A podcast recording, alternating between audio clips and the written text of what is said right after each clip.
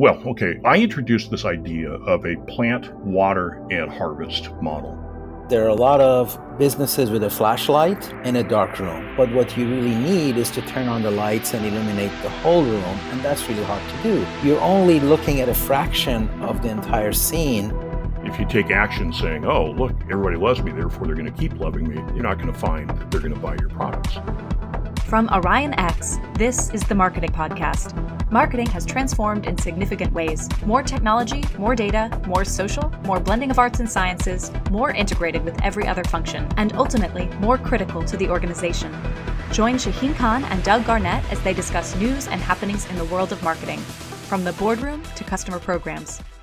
Hi, everybody. Marketing Podcast. This is episode 24. And this is Shahin Khan with Doug Garnett. How are you, Doug? I'm doing well, Shahin. All right. So, as all of you may know by now, Doug and I spend like hours in our pre meeting before we press the record button so by the time we get here, we have like 85 different topics we could talk about. Doug, start us off. Where do you want to go today? I wanted to start with a truth about marketing success that I think bothers or makes it a difficult field for many people. Namely, that, you know, companies and a lot of people in other disciplines want to ask, what's the most important thing in marketing?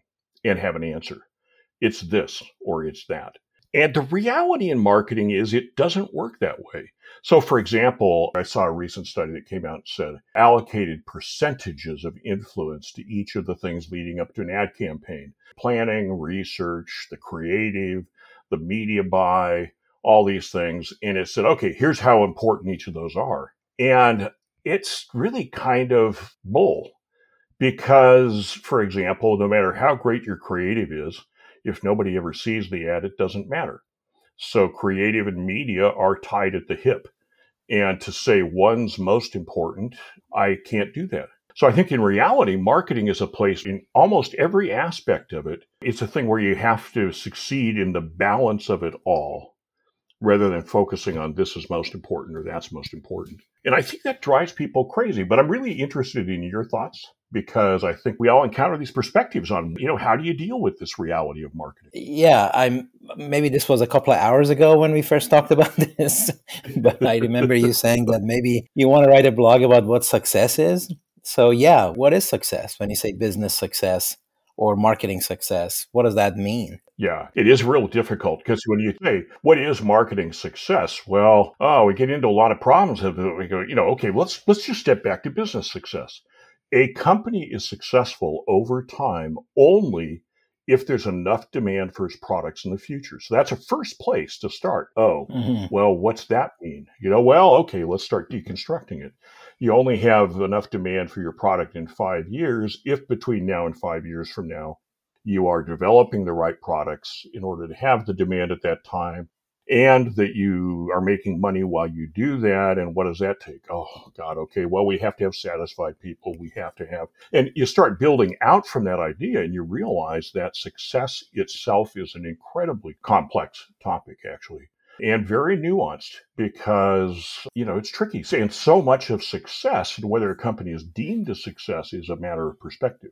You know, there are companies deemed a success who maybe shouldn't be. Well, and also the question of what the business strategy, the organizational objective was. The success may be very different for a nonprofit whose quote products really are very mm-hmm. different from a big time for profit, for a government agency, for a non governmental organization. All those have different objectives, and all of them need some kind of marketing. So then, marketing success becomes a function of the organization's objectives, strategy, and what problem are we trying to solve that we can use marketing to solve it. And that's really how a lot of marketing starts. What problem are you trying to solve? And I'll tell you what the marketing mix and budget and scope is for you to solve it. If you think of it that way, then ultimately that leads to a set of metrics. Well, it does, although I want to go back to you said marketing mix. Well, a marketing mix, that means product, price, distribution, place, you know, how it's sold, and communication about it.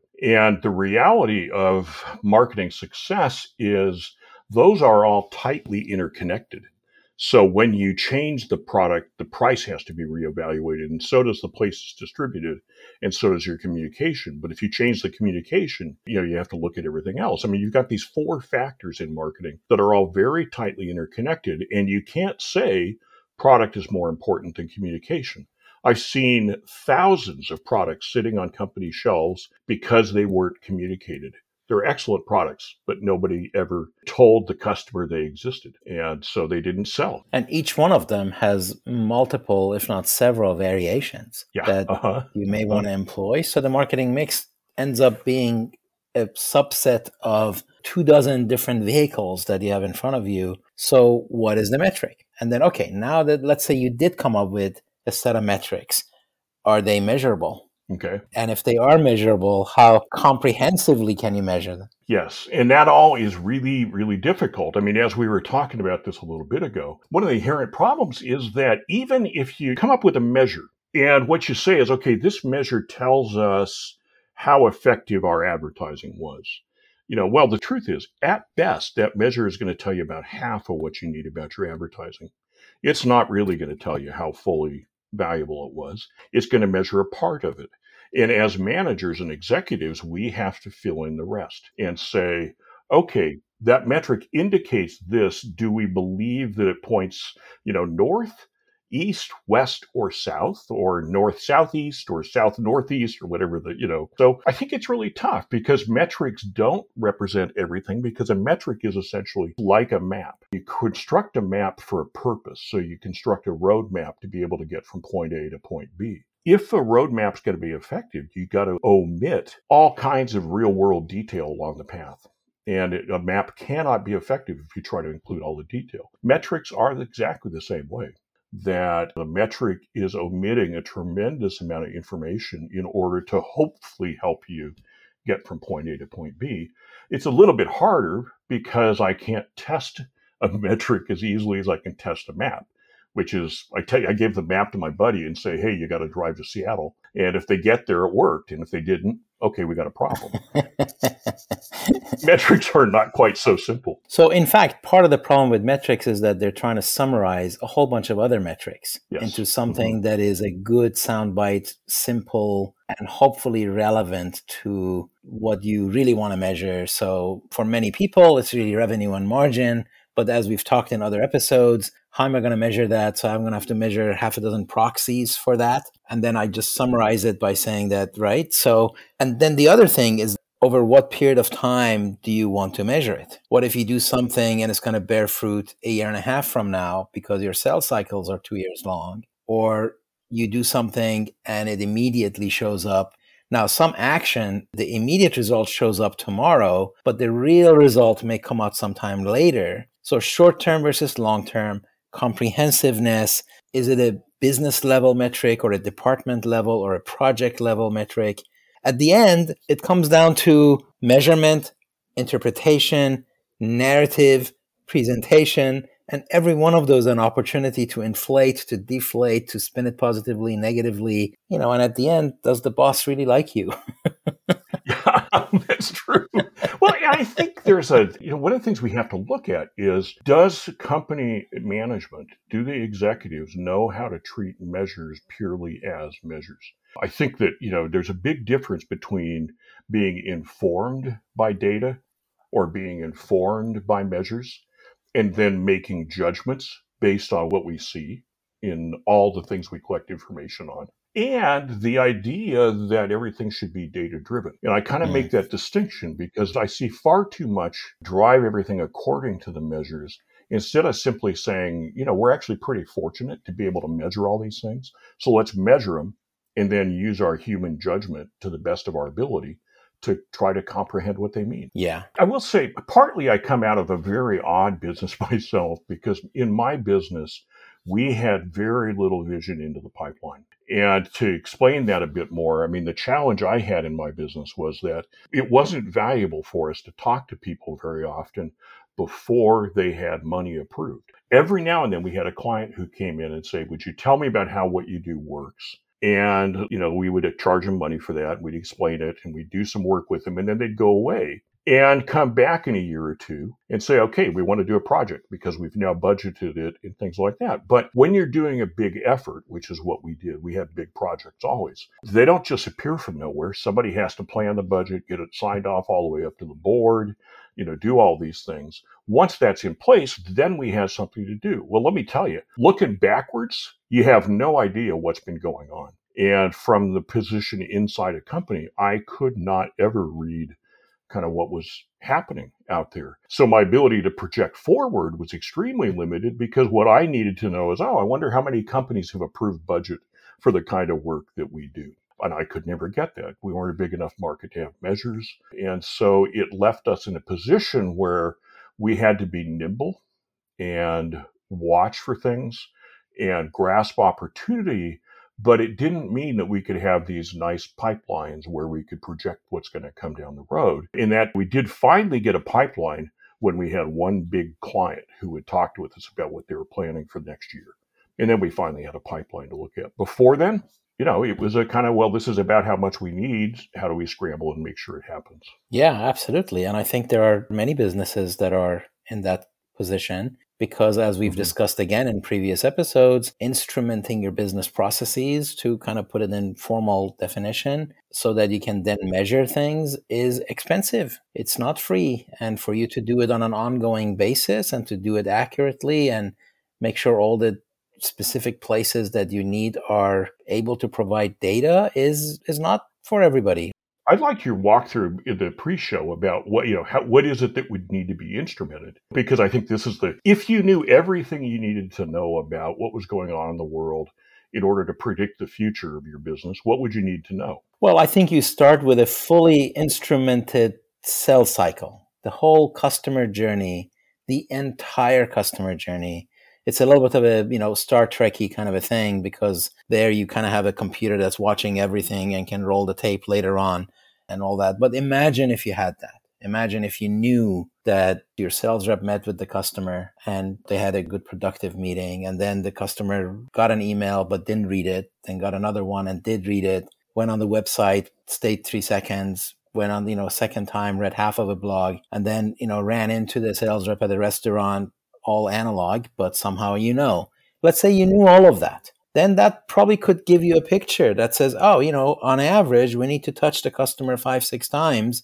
And every one of those touches contributed. And of course, that's our assumption. And that therefore, every one of them is really important. But if you don't have that view, then it's harder to make that kind of a conclusion unless you've been doing that business for a very long time. And over many years you've gained that experience. My question is, we and I talked about it earlier, was what does it cost to build that view? Because I think we get a lot, there's a lot of people marketing products out there, whether it's Salesforce or HubSpot or, you know, any of these kind of on the digital world, trying to say, well, we'll give you that view. Or you can put all this stuff in the software and then you have that view. But realistically, what does it take to have that view? What I observe is there are a lot of businesses with a flashlight in a dark room. And they're not wrong. That flashlight will illuminate what it is that they're trying to measure. And that is very valuable. But what you really need is to turn on the lights and illuminate the whole room. And that's really hard to do. So you end up having a half a dozen flashlights in a big ballroom. And therefore, you're only looking at a fraction of the entire scene. And hopefully, you know enough to look in the right places where you then infer all of that and put it together, it gives you some kind of a descriptive, diagnostic, predictive view. And sometimes it's hard to even describe it, let alone diagnose it, let alone predict it. Yeah, I think, uh, you know, what struck me as you were talking about that through, you know, at one point I hired a group to do outbound lead generation for us, call people and find people with budgets who would be ready to think about our services. And it was a bust because you have to get through to the right people. You have to talk about them the right way. And eventually, what I figured out is that wasn't going to work. And we ended up doing our best really throughout the entire career of the business with referrals because it kind of comes back to that was an effective way to do it. What I found, I think, for leads is for us to just jump into somebody else's process and say, oh, you shouldn't do that. Why don't you do what we're recommending? They were already too far down mentally down the path to doing other things and you can't necessarily change them. it's kind of like there's a Zen thing in it that you have to accept that if that's what you're up against. You know, business is filled with all this stuff about, ah, take control and change the world. And, you know, what's the thing that people say about Steve Jobs about put a dent in the universe. Yeah, you, you, you warp reality to fit your needs and all those things. But you know what? Mm-hmm. It doesn't happen always. And if it doesn't happen and you're trying to do it, you're wasting a tremendous amount of effort from it. That is not to say that you shouldn't do it, right? So right. do do proceed and try to instrument and digitize. This digitization thing is here to stay. And the more you move towards a digital plus analog kind of a is a good thing, but recognize what you don't have and don't let data rule you because data will rule you. And if it's junk data, then you're being ruled by junk. That's true. It really is. And I think you know some of this comes back to something I'm beginning to think we need to make clearer and clearer about marketing is that of all the disciplines in business, marketing may be the one most plagued by uncertainty. The reality is complicated. What's gonna yeah, what's gonna happen in a year? I don't know. You know, yeah. last year's sales were this. I'm hoping this year's sales are, you know, that plus 10% and I've got some stuff in play that I think might make that happen. Can I guarantee it? Good God, no. You know, I can't tell you all the stuff that's going to happen between now and then. Well, what about the product? I can't tell you that product's going that new product line's going to succeed. I can't tell you it's going to drive this or that. So there's a lot of uncertainty in marketing.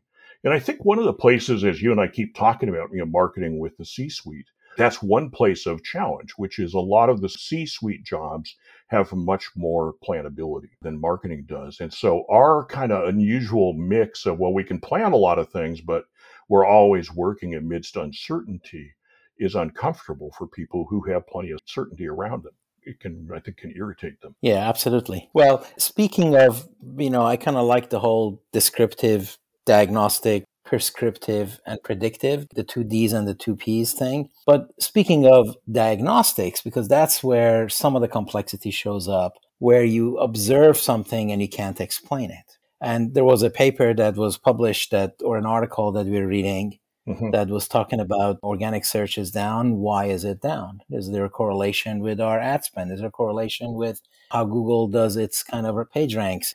And then, of course, there was a really giant correlation with their email marketing, right? Mm-hmm. So mm-hmm. let's talk a little bit about that. All right. Well, so the article, really, I recommend that all of our listeners go find the article. It's in the Drum and it's written by Samuel Scott, who is a really, really smart guy. He works mostly with small businesses. And so he's much more in touch with some of the realities of how do you make a budget work because if it's not that big, you got to really make it work. So he wrote this article, and the title is Digital Attribution is Dead. Les Binet tells us why marketers need econometrics in 2023. Now, to be clear, that's the title. The content of the article looks at the question of digital attribution, looks at econometrics, and offers the challenges to why econometrics are not going to solve all of our problems.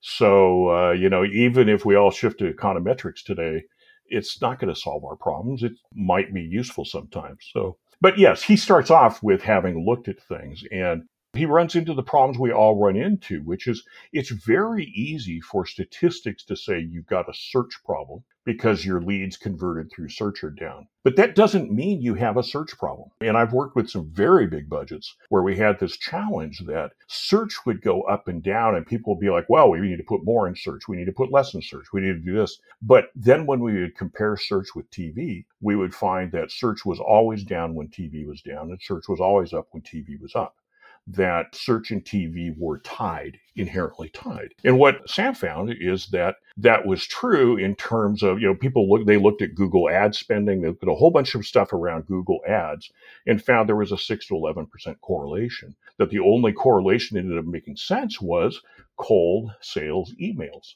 and it was a 96% correlation in this case. Now, you got to read the article in order to really comprehend what that might mean because there's a lot of details I'm jumping over. But it starts this question so, how good is digital attribution? And there's been a lot of discussion lately, and Les Binet has written about econometrics coming in to take over. Personally, I'm not so sure. Econometrics is a lovely name. Boy, it sounds good. Makes me feel like a scientist to say I do econometrics. On the other hand, once I read through what he's talking about, which is trying to look at the marketing mix and model how much of this you used and how much of that do you use, I begin to lose my enthusiasm for the sexy word. Yeah, I think the predictive capabilities of what we want maybe is a little bit mm. farther out, but mm-hmm. to be able to diagnose a problem, as we saw from what their article is, they still had to rely on some data to get to that diagnostic. And they could describe right. the problem. Organic search is down. What do we do? But then they had to actually rely on other data to see what is correlated. However, the real critical piece to me is that they actually were doing email marketing. What if they were not doing email marketing? They would never have found the problem. So to me, the solution is the expansion of the marketing mix, like we were talking about before. Those emails seem to hit the mark. So clearly they were part of a campaign that resonated with the audience. I don't know whether these were activation campaigns or nurturing or branding, mm-hmm. but somehow they translated into the kind of traffic that Google would consider organic, even though they were instigated by something else. And then I think they mentioned this, but that's also obviously true that a lot of people have ad blockers and they have other sort of plugins that prevent you from knowing how they showed up. So, really, if you are unable to actually instrument the process, you have to know that and you have to have enough data to be able to triage your way into some kind of a diagnostics. Well, I think the challenge, and this is really, you know, this is part of the attribution issue, is that we're kind of, well, okay, I introduced this idea of a plant, water, and harvest model. Mm-hmm. So if you think mm-hmm. about fields, if you're you know, growing wheat, of course, there's more to it than that, but let's simplify it and talk about it. You plant the wheat, you water it, you know, kind of nurture it, and then you harvest it. So if you plant, nurture, and harvest, the problem we have is that a lot of the the attribution stuff is measuring harvest in a sense. It measures a tiny bit of the nurturing, and it does nothing for us on planting. And so, if we have to plant, nurture, and then harvest the people buying our product, we've got a problem with pure attribution. The trick is, I don't find econometrics to be any better because we get left, I think, with this big wide open question about planting. You know, we can learn a fair amount about harvesting. We can learn eh, quite a bit about nurturing. And actually, I would suspect that econometrics fills that out a bit more perhaps, than does attribution modeling, but we still know almost nothing about planting. So the Sam Scott article goes on and it goes down further, talks to the Ehrenberg Bass people, to Byron Sharp. And there's a link in it to an article that I highly recommend you download. There's a PDF of an article from the Ehrenberg Bass Institute, and it's John Dawes and other people from Ehrenberg. And it looks at econometric modeling and tells you where there are challenges in it. And one of the challenges is you don't know much about what I would call the planting model. You know, how do you mm. get people at first the idea of your product? If somebody starts from not knowing about your product at all, how do you plant the idea in their head? And then how do you remind them you exist? Because if it's a two year cycle from when you plant the idea to when you harvest, over those two years, you have to have other contacts. And what are those contacts? Is it a TV ad that reminds me you exist? And of course, you know, they do a lot of consumer goods work. But for B2B, is it that encounter with the sales guy at the restaurant or seeing you at the trade show? or you know those kinds of things what is it that happens that now every one of those contacts is a reinforcement but an unmeasured one and we can't attribute that all into a nice, neat model that says if you do all this stuff, it works perfectly. And looking backwards, we can't analyze the impact of each of those things. Out of somebody eventually deciding, yes, I'm going to buy your product, how much of what percentage of that eventual decision to buy comes from having run into you at the trade show? Yeah, exactly. Uh, I think that's really well said. Yeah. So, really, one piece of what you're saying is do you understand your sales cycle? Because if you don't understand your sales cycle, it's really hard to do marketing anyway. Now, let's go from way pre sales to post sales you now have customers and now you're trying to figure out whether they're happy. How do you do that? There was a whole article thread on yeah. customer satisfaction. Let's conclude yeah. with that one. So, apologies to listeners who are not quite so into measures and how do you get. But on the other hand, this has to be our work in marketing. This is what we do in marketing: is try to do things, but we have to know that they work somehow. So, Here's the latest one. A guy named Chris Carr on Twitter put out a, a, post saying, I'm looking for any available research on the impact of customer satisfaction on brand preference. Does good previous experience make someone more likely to choose that brand? And can that be quantified? And there was, a, he uh, tagged uh, John Dawes and, and Byron Sharp and some other people. And the conversation was very interesting because what we learned through the conversation is no, there's not a strong correlation of any type there. There seems to be some. There seem to be independent little studies that'll say, oh, it's brilliant. If everybody loves you, they're all going to buy you in the future. But net out, you know, with serious studies, they don't find much correlation between customer satisfaction and brand strength. Now, first thing to do is say, what is that? Yeah, what are they? What yeah, are they exactly. So, you want to go there? Or? Well, no, I was just going to pose that. You know, so how do they define satisfaction? Well, that's the trick here, right? Is when you say customer satisfaction, we're talking about some kind of a survey. Usually, that's what it is. So you go out and you do surveys amongst customers, however you do it, and they rate you on a scale of you know zero to 100, zero to 10, you know, some kind of scale and that you say, oh, see, look, our customers are satisfied. Now, you might have them rank you on seven different things, but it's still the same thing that you're asking for rankings and putting that in. The difference is when asked about this question about brand, John Dawes came back and I asked him specifically when he says brand loyalty, what does that mean? And the answer is purchases. So the question is, you know, you've got kind of the soft thing of people raising their hands brand love. And then you've got the hard question of that's lovely, but will you like will you love me enough in the future to buy my product again? And what they find is there's not correlation between the survey asking whether or not you love the product and your future purchase habits. So we defined satisfaction, and I think right there that's part of the problem because you certainly could define satisfaction that's a little bit more strongly correlated with future purchases. And satisfaction with what? You maybe you're dissatisfied about X, but you're really good with Y. Well, and there's a lot of products we buy that we just buy them and we don't really think much about that. I mean, I always I challenge people with like, okay, McCormick's makes a lot of spices. You probably have them in your cupboard. How brand loyal are you to McCormick's? Yes, crickets you know, who's McCormick's? Uh, well, they're a company that makes spices. and people who really follow it will know that. But you've got this challenge of, okay, so what does satisfaction mean? And how, I mean, I think your question, what is satisfaction? That's probably the place to start. Can we determine a useful satisfaction? You know, in market research, we always talked about actionable, which is it's something you can take action on and trust that the results will be what you expect. And I think what we're learning here is that the soft customer satisfaction of ratings isn't actionable. If you take action saying, oh, look, everybody loves me, therefore they're going to keep loving me, you're not going to find that they're going to buy your products. So you have to get at it some other way. But should you maybe also segment the customers? Because there are customers who take that stuff a lot more seriously than others. Like your McCormick's example, maybe there is an really a connoisseur kind of a customer who says, you know, if I'm buying this particular spice, that's the place to go. If you want this other thing, these other two brands are okay and interchangeable. There are those, in which case, you know, that's additional insight you should get that maybe you're missing. But I think you can also get at it in a sense of, I mean, so now what you're talking about is you need to look at their customer satisfaction within context. So, for example, exactly. I mean, let's take this idea. So, if somebody rates you at a nine out of 10, that's lovely, but what that means as far as future purchase is going to depend tremendously on context.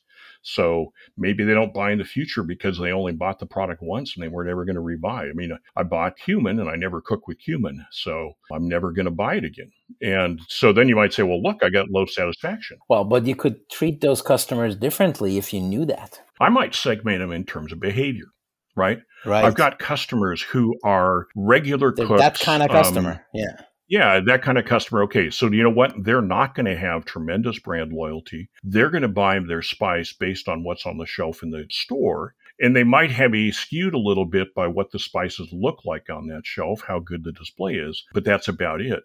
Then you've got customers who are gourmets who talk about the ingredients of everything they cook and know it in great detail. That's a behavior. Well, those people are going to consider spices in a different way and so you could get at it that way. I guess that's what I mean by context, right? Right. Is that person who cares about every ingredient down to the last nit. And I've got a good friend who does. Oh God, he'll talk wax poetic about different kinds of wheat. He makes a lot of bread, and boy, it's just phenomenal bread. Oh, that's and, a big deal. You're right for those guys. Yeah. Yeah. Yeah. And so that makes a lot of sense. And so therefore, he's the kind of guy who finds something that works and then uses it quite a bit. But that's a very different customer from me buying some flour to uh, throw onto a plate that I put the canned biscuits on. Yeah. So yeah. I managed to turn customer satisfaction into a product segmentation, product marketing. Why don't you have a premium product, a loyal customer mm-hmm. product, and a somebody who's going to like it product. Okay, that's that's good. Yeah, I mean, summing this one up, I think the challenge we have is first we have to admit that metrics are one dimensional. They do not work in a three dimensional world. They are measuring a dimension and they're very useful to us, but measures do that. And they're kind of aids, but they don't measure the whole world. So when you talk about customer satisfaction or any of these other topics, you've got to think about the whole world. And, you know, that's much harder. And once you get into the whole world, it's difficult because we get to a lot of answers like, I don't know. But that leads us back in a way to the, article that Samuel Scott wrote. And he opens it saying, What's better, information that's cheap and wrong or information that's expensive and accurate? And what I might say and add to that is, what about information that is vague and uncertain but accurate mm. because there are a fair number of places in marketing that that's all you can get. Yeah, exactly. I think that really is the challenge. Okay, so we did not talk about competitive intelligence, risk analysis no. and management, critical thinking, Malcolm Gladwell, nope. Rihan. so we're going to do all of those next time. So thank you, everybody. thank you, Doug. Absolutely, Shahin, and thanks to all our listeners. That's it for this episode of the Marketing Podcast. Every episode is posted on orionx.net and shared on social media. Use the comments section or tweet us with any questions or to propose topics. If you like the show, rate and review it on Apple Podcasts or wherever you listen. The Marketing Podcast is a production of OrionX. Thank you for listening.